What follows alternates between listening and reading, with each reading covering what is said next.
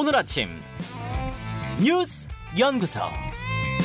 오늘 아침 뉴스의 맥을 짚어드리는 시간 뉴스 연구소. 오늘도 두 분의 연구위원 함께합니다. CBS 김광일 기자, 뉴스톱 김준일 수석 에디터. 어서 오십시오. 안녕하세요. 예, 첫 뉴스 어디로 갈까요? 김기현 쫓겨나겠네. 어제 한바탕 난리가 났었던 그 카톡 얘기군요. 네, 국회에서 의원들 스마트폰 문자 이렇게 보다가 카메라에 찍히는 게 자주 있는 일이었잖아요. 네. 뭐 체리 따봉 때도 그렇고 이번엔 국민의힘 조수진 의원이 걸렸습니다.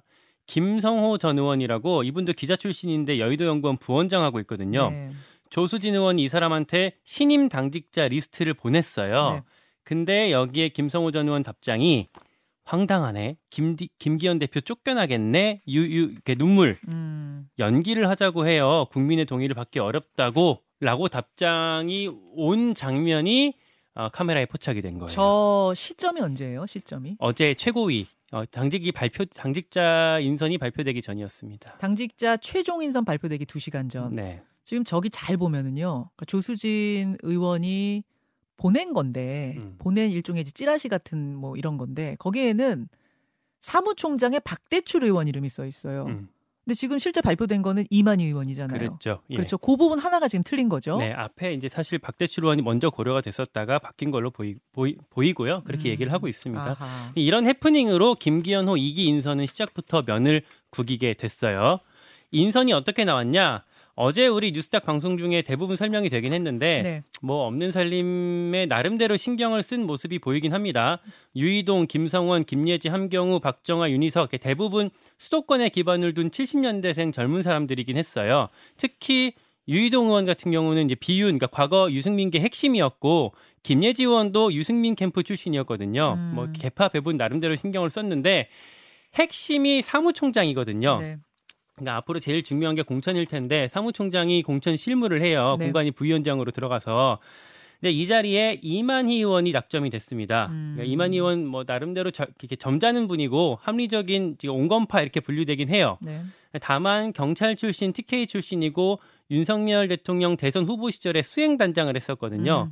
그래서 용산이랑 그 이제 당이 수직적 관계가 되는 게 앞으로도 이게 좀 그 유지되겠다라는 걸 볼 수가 있겠고 다른 인선도 대체로 윤핵관까지는 아니지만 친윤 색채가 강하게 묻어나고 있습니다. 당내 평가 취재해 보셨어요? 한 의원이 그런 얘기를 하더라고요. 민심이 충분히 반영된 인선은 아닌 것 같다. 앞으로 대통령실에 당이 목소리를 제대로 낼 수 있겠냐? 라고 하고 물론 이게 애초에 당의 안에 이렇게 좀 풀이 넓지 않았던 문제가 있긴 하고 네. 김기현 대표 체제에선 어쩔 수 없다라고 다들 보더라고요. 아. 윤석열 대통령이 직접 세워놓은 대표이기 때문에 이런 수직적인 관계를 탈피하는 거는 애초에 구조적으로 어렵겠다라고 얘기를 하고 또 하나 인상적인 평가가 별로 부럽지 않다. 그러니까 사실 총선 공천 앞둔 시기면 다들 이게 하고 싶어 할 텐데 김기현 체제가 얼마나 가겠냐라는 좀 조소가 섞인 평가도 있었습니다. 자, 어제 인선 김준일 에디터는 어떻게 보셨습니까? 일단 요렇게 좀 정리를 하자면 살아남으려는 자와 놓지 않으려는 자의 콜라보 뭐 이렇게 좀 무슨 말이에요? 좀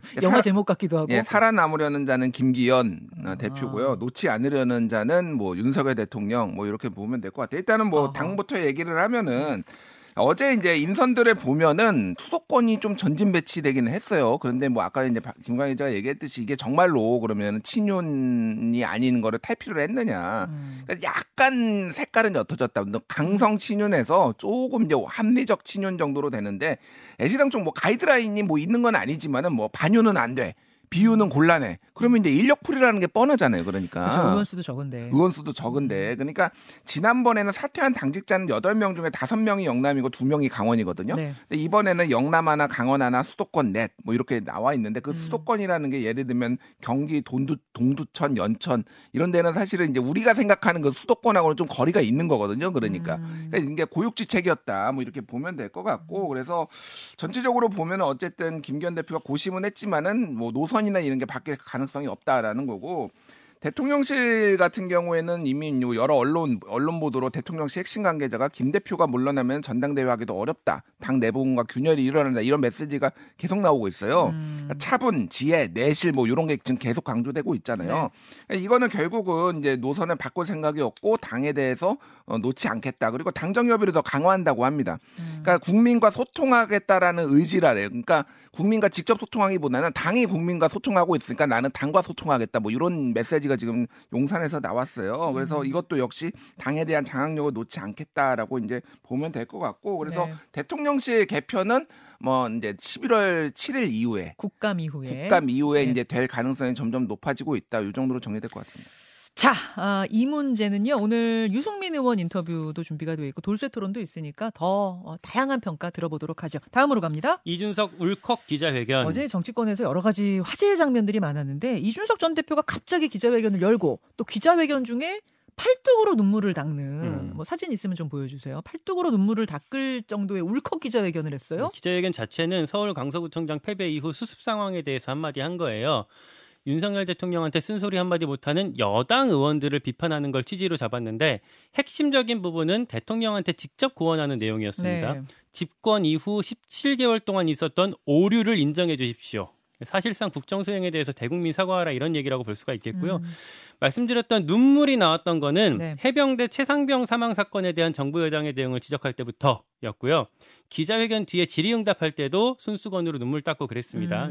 제가 개인적으로 좀 의아해서 도대체 왜 울었냐라고 본인한테 따로 물어봤어요. 네. 그랬더니 최상병이 외동 아들이었다는 게 갑자기 떠올랐고 전체적으로 이 사건이 본인한테 굉장히 아프게 남아있다라고 얘기를 하더라고요. 개인적으로. 예, 최상병 부모가 결혼 10년 만에 시험관 수술 끝에 나왔던 뭐 어렵게 얻었던 외동 아들이었다는 게 알려져 있었잖아요. 그 얘기한 거고 이 기자회견이 끝나고 나서 당내에서 뭐 평론 해석이 분분했었거든요. 예. 인상적이었던 건 안철수 의원이었습니다.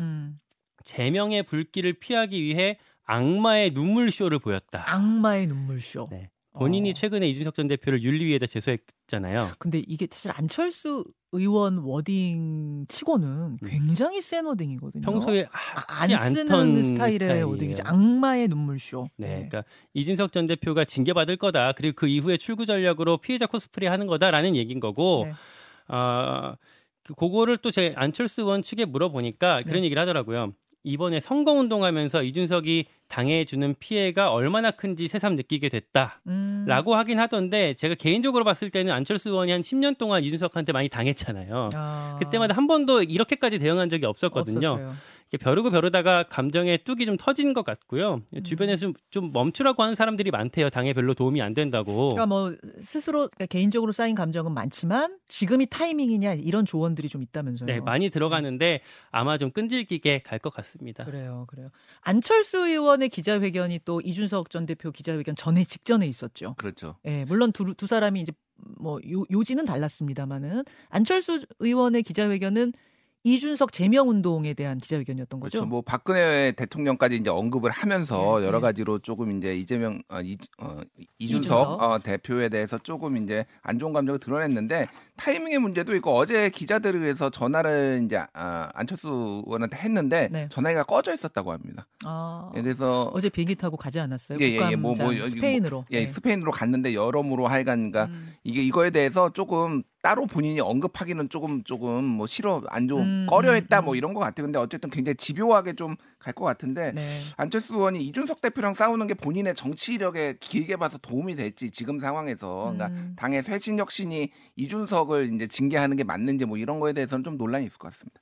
그러니까 저는 이 설전과 어제 뭐 기자회견 보면서 두 가지가 궁금했어요. 하나는 이준석 전 대표가 왜 갑자기 기자회견이란 형식으로 국회에서 왜냐하면 방송에서도 많은 평론을 하고 있는데 굳이 기자회견을 왜 열었는지 요거 하나 궁금하고 또 하나는 안철수 의원은 왜 지금 이 시점에 그 감정의 둑이 터졌는가? 왜인가? 이 두 가지가 궁금한데 오늘 뭐 돌쇠 토론도 있고 댓글쇼, 정글쇼도 있으니까 거기서 김준일 대표 거기서 더 좀 자세한 얘기 해주세요. 다음으로 갑니다. 서울지하철 올해도 멈추나.